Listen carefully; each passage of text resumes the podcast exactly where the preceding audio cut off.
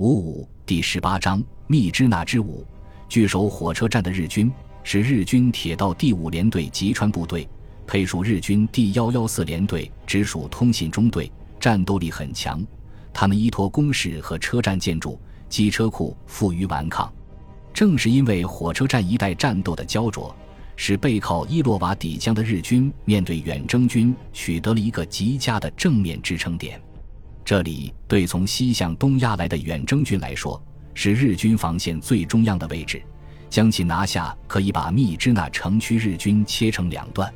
这种诱惑，无论对史迪威还是郑洞国都是难以克制的。而日军也深知，此处一旦失守，整个密支那的防御体系就将崩溃。所以，双方不断增兵，围绕着日军构筑的坚固的火车头要塞阵地。展开了激烈的攻防，然而，尽管付出了重大代价，火车头要塞阵地始终没能拿下。这里成为日军防御的典范。直到密支那战役末期，面对兵源耗尽的日军，中国远征军才终于将其攻克。拿不下火车头要塞，一个重要问题出在远征军对进攻的组织上。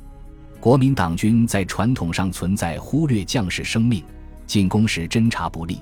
一味要求前线人员猛打猛冲，以不怕死来夺取敌军阵地的做法，在现代化的攻防体系面前，这种作战方法很难取得成果。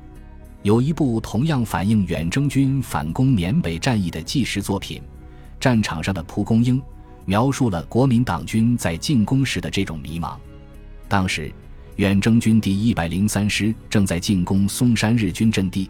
四周尽是些已死的和快死的人，不断有人中弹倒地，死去的人无声无息，受伤的人大声的哭嚎，可军官们却不理睬那些伤者的哀嚎，只是急切的命令：上，快上！蔡志成看见王光伟和陈永思团长也从陡坡底下爬上来了，正督促着士兵继续前进，于是只好在恐怖中向前走。最可怕的是看不到敌人的位置。只瞧见身边的人不断的死去，却不知道开枪的人在哪里，那感觉真像是遇到了鬼一样。蔡志成问：“日本鬼子躲在什么地方啊？”他们在坑道里，这里看不见，走近些就能看见了。由湘江回答：“再走近些，这里距离日军阵地差不多有二百米，再往前走还要被打死多少人？”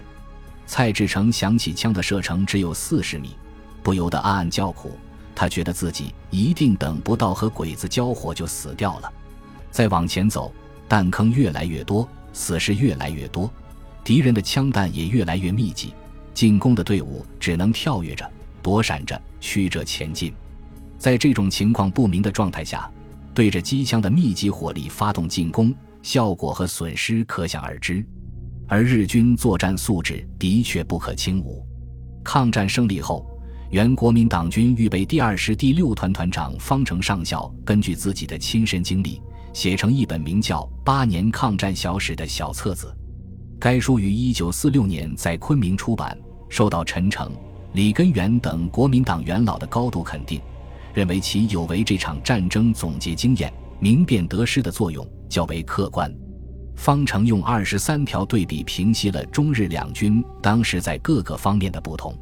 比较结果是，除领袖英明和全民抗战两条外，日军竟有二十一条占优。例如第二条，敌中级以上官佐，其战术修养比我高一至二级，下级军官比我高二至三级。至于士兵素质，我简直不能与敌相比。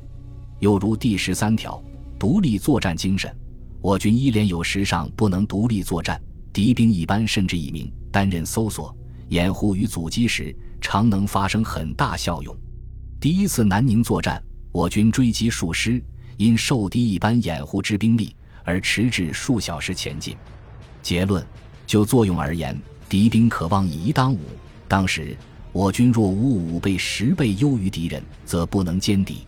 双方综合素养的差异的确较大。笔者认识的一位八路军老战士回忆，第一次和日军作战时，最令他惊异的是。日军普通士兵也有的身上带着照相机，在印度经过美式训练的远征军，大约是当时国民党军中的翘楚。但是短期的训练仍然不足以弥补整体素质的不足，特别是军官对战场的适应速度和战术调整能力。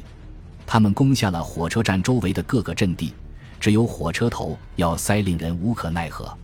打下密支那火车站之后，远征军的军官才发现，原来那个火车头要塞之所以顽强，固然和使用坚固的火车头和钢轨构筑工事有关，但另一个重要原因竟然不在地面以上，在这个要塞的各个火力点之间，日军都设有地下交通壕相连。在中美炮兵进行火力准备，用炮火轰击日军阵地时，大部分日军都隐蔽在要塞以外。只有当远征军步兵发起攻击时，他们才会从交通壕进入射击阵地实施阻击。所以，中方炮火虽猛，日军伤亡却不大。而美军顾问呆板的炮击后冲锋的战术从不改变。据说，美军直到冲绳战役时才第一次采用了不炮击、直接夜间偷袭的战术。这个教训的确够深刻的。火车站等处的激烈攻防让双方流尽了鲜血。根据日军统计，在整个六月间，密支那守军阵亡千人。大雨中，整个战线后都是伤兵和双方反复争夺中遗留下的尸体。密支那呈现出消耗战特有的惨烈特征。但是，也正因为看到火车站无法拿下，中国远征军才变更思路，改变主攻方向。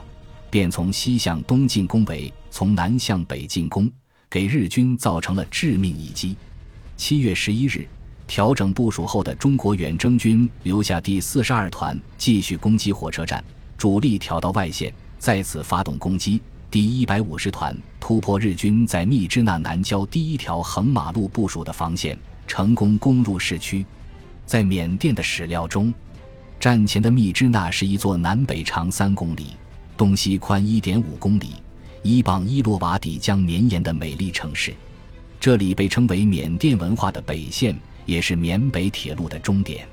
日军占领密支那时，以第十八师团进驻此地。当时的日本官兵对密支那整齐的行道树和美丽的鹰印混血女郎印象深刻。这里甚至还有两座缅北罕见的电影院。商队通过这里可以北向西藏。南向缅甸，西向印度，东向云南，这一优势让密支那商业繁盛。它的政府机构和居民住宅集中在北部，而整个城区的南部都是商业区，以贩卖宝石和木材著称。而到了一九四四年的雨季，这一切都在中日两军的炮火中不复存在。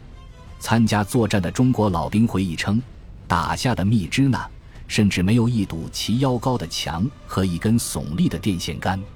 这座城市南部精巧的商业区成为两军殊死争夺的地带，也是中国军队最终突破日军阵地，攻入密支那城区，将日军挤入死地的关键地区。对于密支那的战斗，中国和美国的史料记载有着不同的特色。美国方面的记载含糊其辞，仿佛这就是一场在泥泞中的混战。而经过一系列充斥着流血、喝骂、威胁的战斗，八十天混战的结果，日本军队终于选择了放弃。这肯定是不对的。在中国军队包围圈中，有一名日军军官后来侥幸突围，战后成为日军第幺幺四联队老兵联谊会的主要干部。他写了一本书来形容密支那之战，名字叫做《铁与肉弹：密支那八十天的攻防》。这个日军军官就是原地幺幺四联队副官平井玉郎大尉，在他的书中，他详细记述了日军在密支那的防卫工事。这是一套严格依据日军条例，并经过长时间构筑的要塞化防线。战斗中，日军还不断拆取民房加固工事，加上数千名长期经过武士道训练的日军官兵，密支那不可能通过一场无组织的混战就能攻克。中国方面的记载较为详细，记录远征军部队在郑洞国、潘玉坤等将领指挥下攻入密支那城区后，先后从第一横马路进攻到第十一横马路的过程。他们先后在这十一条被当作防线的马路上与日军展开激战，最终将日军打垮。这样的描述很容易让我们想起一些历史上著名的巷战战例。然而，缅甸出版的密支那地图上根本就没有第一横马路这一类的地名，让我们感到无从核对远征军的战果。